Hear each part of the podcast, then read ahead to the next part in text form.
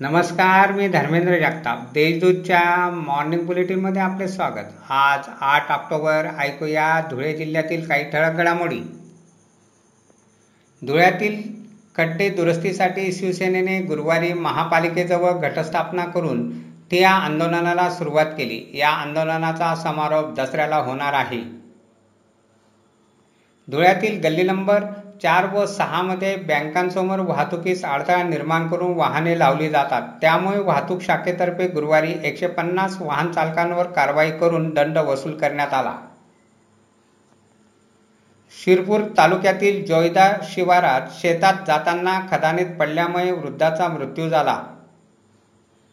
याबाबत शिरपूर पोलीस ठाण्यात अकस्मात मृत्यूची नोंद करण्यात आली आहे. साधू सोनवणे असे मृत चे नाव आहे.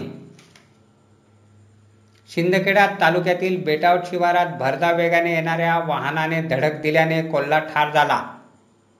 वन विभागाने पंचनामा करून कोल्ह्यावर अंत्यसंस्कार केले.